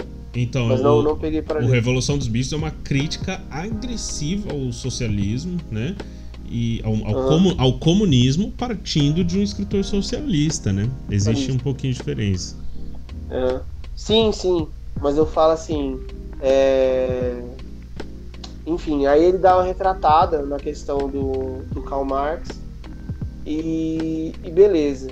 Aí do nada, mano, quando teve o lance do Lula, ele soltou assim: que ele faz de tudo, de tudo, mas ele vai, vo vai votar em qualquer candidato que for contra o presidente atual. Ah, mas aí eu compartilho desse sentimento, viu, mano? Não, Alan, eu... mas peraí, mas peraí. Mas eu peraí, compartilho. Presta atenção. Mas presta atenção. A gente. Aí, uma coisa é eu e você falar isso. Outra coisa é um cara que é uma voz. É, isso é verdade. Formador, formador de ideias, super inteligente. Entendeu? Ele, é, na tem... hora de uma raiva. Agora, esses isso, caras grandes eles têm que trabalhar uma... na construção de uma terceira via acima de qualquer coisa, né? E, e aí ele soltar uma dessas, você entendeu? O cara tem que ter sabedoria. Tipo assim, gente, não sei como vai ser as próximas eleições. Só não quero esse cara como presidente de novo. Você entendeu? Morre assim o assunto. Porque como que eu vou enaltecer um cara que tem uma pancada de crime nas costas? Mano, eu, eu de verdade, eu prefiro rasgar meu título do que ter que votar num cara que é bandido. E o Bolsonaro é bandido também, mano. Essa que é a fita, entendeu? Não, eu acho, não, eu acho... não, sim, não tô, não tô defendendo o Bolsonaro, não. Não, eu Deus. sei que você não tá, entendeu? eu sei que você não tá, mas foi eu tô merda, falando... Foi uma merda de governo, mas eu tô querendo dizer assim, é que se for pra ter um contra o outro, é melhor a gente catar todo mundo ir pra rua e fazer uma manifestação grotesca e sei lá. Então, eu, eu eu tenho uma visão meio, meio George Orwell. Eu vejo assim que é, manifestação pacífica não vai resolver não. Não, existe, não, existe, não vai resolver não. Então, tipo assim, se for manifestação se... pacífica é velório. É, se for para é. Pra ir pra rua é para botar fogo em ônibus. Entendeu? Poucas sim. Não precisa matar ninguém, mas tem que depredar alguma coisa. É. Infelizmente é assim. Tem, tem que ser assim. Tem que ser assim. É. Tipo. Isso é verdade. Eu não, não conheço nenhum direito que foi conseguido sem luta. Nenhum. Não, é verdade. Nem, nenhum. Nenhum direito foi conseguido com, com, com carta de com nota de repúdio. Com não, nota não de repúdio. Não existe. E, só que assim, eu vejo assim. Vai ter um segundo turno. E, e, tendo Lula versus Bolsonaro, vou explicar o porquê aqui. Eu nem sei se essa parte entra no podcast, viu, mano? Pra ser sincero. Não, não, mas, sim. Se você não se sentir à vontade, você me fala, tá? Se não, depender não, de mim, vai problema. tudo. Eu não tenho filtro. Ah, porque é o seguinte. É, o, o, o, o Bolsonaro, ele, não, ele foi eleito porque o Brasil queria ele? Ele não foi eleito porque o Brasil queria ele. Ele foi eleito por um sentimento antipetista. Você, você concorda Sim, comigo? com certeza. Lógico, totalmente. E- só que ele acha que ele foi eleito porque o país ama ele. Ele acha que o povo Sim. ama ele. Se ele é reeleito, vai ser a confirmação que ele precisa para ir muito mais além do que ele já foi. Então, assim, é, entre Bolsonaro e Lula, segundo turno, eu vou fazer campanha pro Lula, filho. Sabe? Não, ou, ou, ou a gente concorda todo mundo, fala, ó, vamos, vamos virar o país de cabeça para baixo. Se não for, aí é campanha pro Lula, porque eu não posso ficar quieto e, e- e achar que é, é de boa Bolsonaro ser reeleito, entendeu? Eu, não, eu acho É. assim que um cara que defende a família e que defende a vida, que fala que defende a vida, mas é anti-vacina, é, é, favorece a aglomeração, é, o cara que mais atrapalhou o país durante a pandemia. É o único país do mundo que, que o, o presidente não tá conduzindo, cara. Sabe? Então. é Fato, complicado, fato, é fato. A gente Fato- tá fato isolado. venéreo. É o único país. Cara, é o único país do mundo que o presidente não tá conduzindo. Todos os países do mundo já estão voltando à vida normal e a gente tá aqui vivendo o pior momento da pandemia. Então, pra mim, assim, é- é, se alguém defende Bolsonaro, na boa, mano. Ou, é- ou essa pessoa, problemas. ou essa pessoa tem um problema sério mental, ou essa pessoa não tem caráter. Eu, eu, eu, eu não, para mim, não, não tem meio termo mais. Da mesma forma que quem defende Lula, viu? É, o que eu tô falando do Bolsonaro, porque é o Sim. Bolsonaro que é o presidente. Só que assim, Sim, entre um sim. Bolsonaro e Lula no segundo turno, eu não posso dar esse viés de confirmação pro cara, mano. Aí é campanha. Aí é campanha mesmo. Eu vou fazer cosplay de Lula na rua, já apareço ele mesmo. Apareço o Lula novo. Ah, mano, eu. Eu, assim, eu vou, eu vou falar pra você, eu prefiro rasgar o meu título, mano. Eu Mas é que moral, tá, rasgando seu título, você reelege o Bolsonaro. Entendeu? É isso que eu tô falando. Então, mas, é, mas eu acho que se, se, se, um exemplo, se eu não voto nele, não voto em ninguém, e mesmo assim ele ganha, é a resposta que ele ganharia de qualquer jeito, né? Ah, não, cara, não. Foi assim que o Trump foi eleito na primeira eleição dele, cara. O Trump foi eleito porque ninguém achou que ele ia ser reeleito, que ele ia ser eleito. Não sei se você lembra disso. As eleições de 2016 do Trump foram desse jeito. Todo mundo falou assim, meu, é o apresentador do aprendiz, mano. Tipo assim, todo mundo tava zoando. Falou, gente, Ah, mas. É o mas apresentador- Mas, ó, do aprendiz vou- ninguém eu acreditou. vou- Ninguém mas, acreditou. mas eu vou falar pra você, viu? Os caras fez campanha forte com ele lá, velho. Fez, porque... só que, só que ele, só não, ele só não foi eleito. ele- aliás, ele só foi eleito porque as pessoas decidiram não ir votar. É isso que eu tô falando. Porque se. Ah, porque sim. as pessoas. Lá o voto não é obrigatório, né? Então o pessoal falou: ah, não vou votar, gente. É o apresentador do aprendiz, é o cara que fazia cameo Sim. no Esqueceram de Mim. Esse cara não vai ser presidente. Tem até um. Um- um- uma, na época, não sei se você vai lembrar disso, né? Que o, o Trump ele falou que o Obama era o, presi- era o- era o pior presidente que vai estar nos anais da história dos Estados Unidos. Aí o Obama respondeu pra ele assim: pelo menos eu vou estar nos anais da história como presidente. Que ninguém acreditava. Ninguém, ninguém Sim. falava, não, o cara, vai, um cara não vai ser eleito, gente, pelo amor de Deus, né? É o, é- é- imagina assim, hoje é, era, é como se fosse, sei lá, o. Imagina. Quem, o duro que o apresentador do aprendiz é o João Dória, né? Nossa, eu ia falar, Deus. imagina o Nem apresentador. brinca. Nem brinca com isso. Ia ser muito engraçado. Eu, eu sou a favor do Brasil entrar num, num voto de protesto e eleger alguém muito engraçado. Tipo Emael, Daciolo. Eu Nossa. Daciolo seria bom. Daciolo? Daciolo acertou. A gente pode zoar o que for, né, velho? Mas o Daciolo falou que ia ter uma peste aí, Cara, né? Tá posso te falar o que, que o Daciolo é? E a gente vai encerrar com isso. Eu não sei se você já ouviu falar isso, acho que não. Não? O Daciolo, quando o Daciolo começa a falar, qual que é a fita? Ele é muito. Ele é um cara muito bom. Ele é um cara muito bom. Só que ele é doido, né? Então, é, Aham. é como se fosse. Imagina assim, ó. Você, Juninho, você conhece a melhor pizzaria do mundo. E você vai lá e você escolhe a melhor pizza do cardápio. Você come a melhor pizza da sua vida. Chega na borda, a borda é de merda. Como é que é o negócio? Glória a Deus.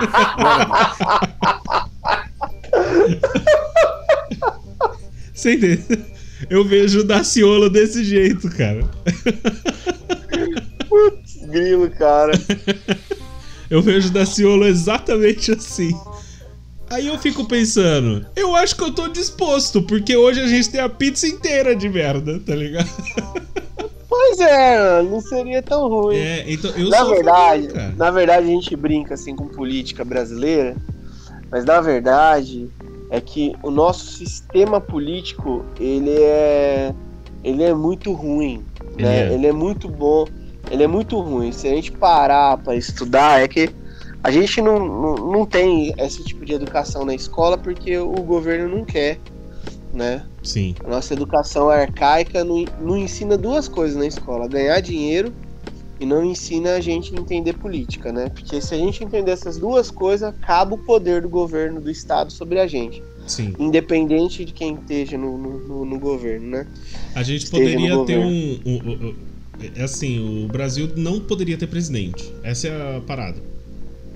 Não, não, não é Brasil- questão do presidente. Não, eu acho é assim. ré- Mas é o, porque- o Brasil não tendo presidente ia ser melhor definido a questão, por exemplo, do- dos, dos congressistas. Isso que eu tô falando.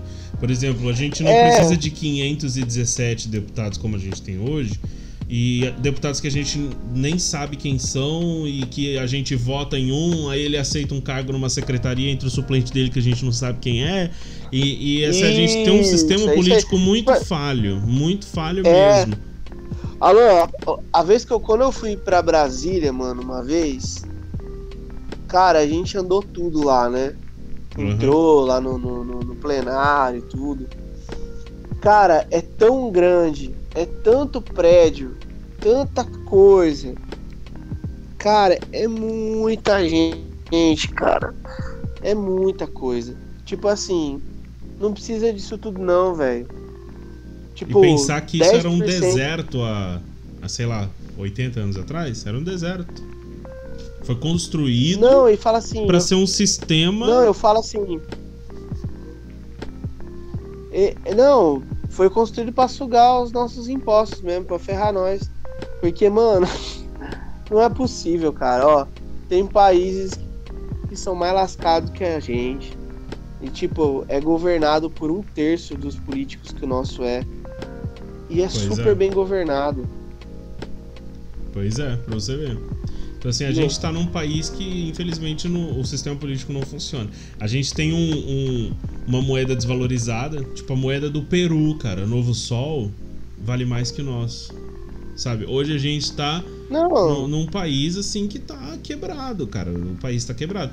E, e me É. desculpa você que tá ouvindo. Se você tá feliz em pagar o que você paga no gás, em pagar o que você paga na gasolina, em pagar o que você paga no quilo da, da, da carne, onde o churrasco agora é coisa de rico. Hum, Pelo amor de Deus, cara. Sabe? Não, não dá pra estar feliz. não, gente não do dá. céu. Então, assim, a gente tem um sistema político É, que, que não funciona. Eu sou a favor, Juninho, do volta feudalismo. A gente tem um. um a gente tem um. um, um di- já um- paga, a gente já paga a família, né? É, porque a gente apaga a família. Só que a gente tem um herdeiro ao trono aqui no Brasil. Não sei se você sabe disso. Cara, eu sou um detentor de tanta cultura inútil que eu, eu- eu só consigo soltar no podcast essas coisas que eu sei. Que não vai ajudar em nada na minha vida. Mas. Ai, Eu não sei se você sabe disso, né? O Brasil tem um trono, né? O trono do café. Chama trono do café, o trono brasileiro. E o. Ó, E o, o- Game of Thrones. é, Brasil. rapaz, trono de ferro é pra otário. É trono Aqui é trono do café, meu filho. E aí o. o- existe Vai. o, herdeiro do trono brasileiro, né? Que é o Dom Luiz Gastão. Dom Luiz Gastão. Então, eu sou a favor, É, não vai volta, dar certo isso não. volta feudalismo, cara. Eu sou super a favor de voltar ao feudalismo. E eu acho que a gente tem que, tem que voltar ao feudalismo mesmo, assim, sabe? É, é, cada um tem as suas terras e a gente defende ela com espadas. Eu acho que tem que ser tipo isso, sabe? Eu, eu acho que volta feudalismo total, total. Ah, ah, Aliás, o feudalismo nunca esteve no Brasil, né? É a hora de implantar, gente. Olha pro Japão, tem imperador. Olha pra Espanha, tem rei. Olha pra Inglaterra, tem rainha.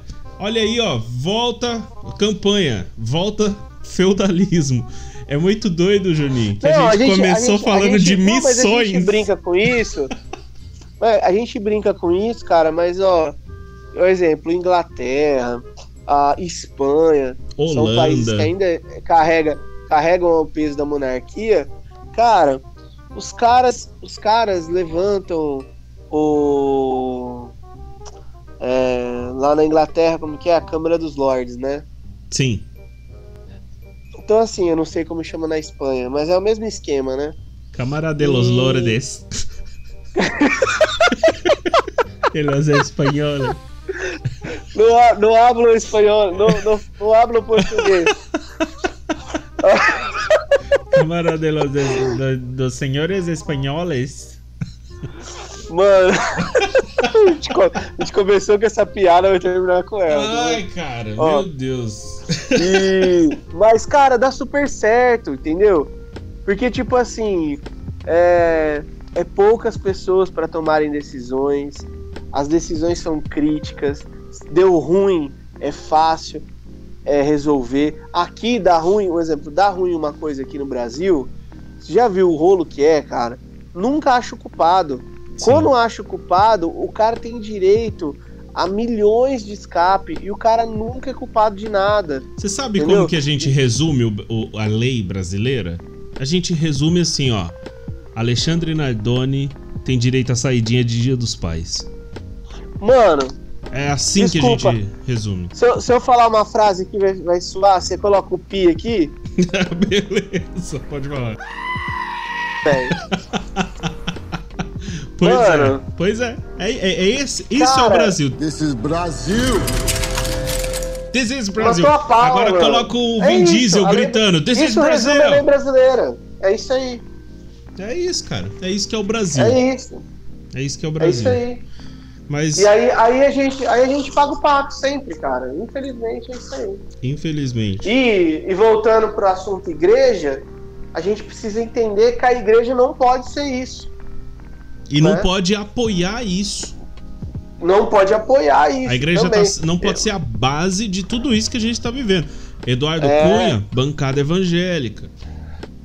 Não, que nojo, que nojo da bancada evangélica. Então, assim, um tem que ter cuidado. Um monte de investigado, um monte de cara com ficha suja. Você pois entendeu? É, pois é. Aí, ah, mas não, é porque Deus está usando para colocar mais cristãos lá. Cara, e não me. E, Meu e, Deus. E é o seguinte: se você usa esse argumento, Deus tá usando. Meu filho, Deus usou a mula. Deus usa quem ele quer, meu filho. Então, ser usado é... por Deus não significa Cara, ser aprovado pagar por de evangelho Deus. Não. usar. Exatamente. Então, ser usado por Deus nem significa ser aprovado por Deus, viu? Ô, Juninho. Justamente. Juninho, a gente tá estourando o nosso tempo aqui, mas, mano, quero te agradecer aqui. Uh, faz, mano, a propaganda do seu podcast. O Juninho começou um podcast recentemente, o Teologia de Fundo de Quintal. Faz sua propaganda aí, mano. Bom, galera, é o seguinte: Teologia de Fundo de Quintal. Ele é muito legal. Ele partiu de uma proposta seguinte. Eu tô meio. A gente tava conversando disso aqui, ó. Eu tô meio bitolado, tô ficando meio velho. Eu tô ficando meio chato de. Tipo assim, o, o Alan, ele parte de uns gostos iguais aos meus, assim. A gente vai lendo demais, a gente vai é, criando conhecimento. Isso é legal. O problema é que a nossa geração não quer isso. A nossa geração, todo mundo tá querendo as coisas um pouco mais mastigadas. Então, Teologia de Quintal ele vem com essa ideia de tentar trazer aquele ambiente de roda de conversa no fundo da sua casa, no churrascão de domingo ali, seu com seus amigos, que a gente tá com saudade, mas tem que segurar um pouquinho ainda por causa da pandemia. E traz essa ideia da gente estar tá conversando ali sobre assuntos da vida, sobre assuntos divinos e sobre livros e sobre mais coisas interessantes aí. Toda terça e quinta eu solto um programinha rápido aí, de até uns 20 minutinhos, e uma vez por mês, duas vezes por mês, tem um convidado e uma resenha de algum livro. É um jogo rápido, bate-bola rapidão, topzera. O Alan foi lá mês passado e falou sobre. A gente falou sobre o, Grande Abismo, livro do C.S. Lewis, Quem não ouviu, corre lá, ouve. Tá massa demais. E é isso aí. Top, top. Então, você que tá ouvindo até aqui, também quero aproveitar para fazer uma propaganda de. Eu não sei quando. Eu vou estrear um podcast novo que não tem nada a ver com o universo teológico, tá, gente? E o Juninho já tá rindo aqui, porque. porque ele ouviu. Gente, gente ouça esse podcast, não, é. não importa. Eu, eu ainda ouça. não sei se eu vou produzir ele independente ou se eu vou fazer ele, porque existe a possibilidade dele virar um conteúdo de marca, né? Estilo coisa nossa lá com o Guaraná Antártica, né? E. Básica, o, o nome é Noablo Brasileño. É, é, vai ser, gente, um podcast basicamente onde eu, eu ligo para pessoas que não sabem falar inglês, mas elas não sabem que eu sei falar português. Eu não vou dar play aqui, mas eu, ô Juninho, eu posso dar play no, no seu áudio de WhatsApp para mim depois que você ouviu aquilo? Porque, gente, pode, eu pode. mandei, eu mandei pro Juninho cinco minutos de uma ligação. Ouve, ouve a reação dele, ó. Mano, você é muito cretino. Mano, só você pra ter essas ideias. Alô do céu, velho. Meu Deus.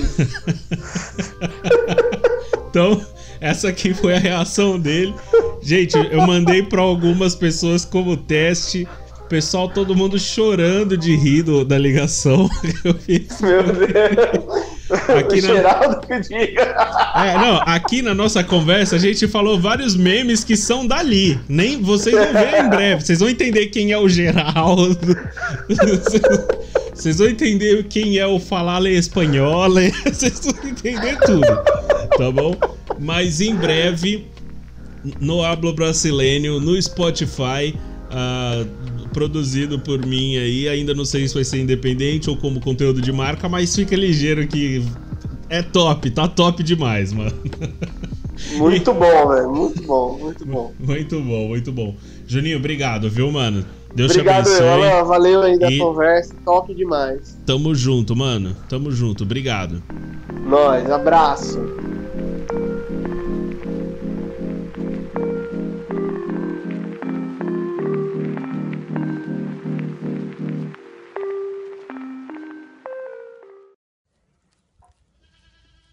Esse episódio é um oferecimento de.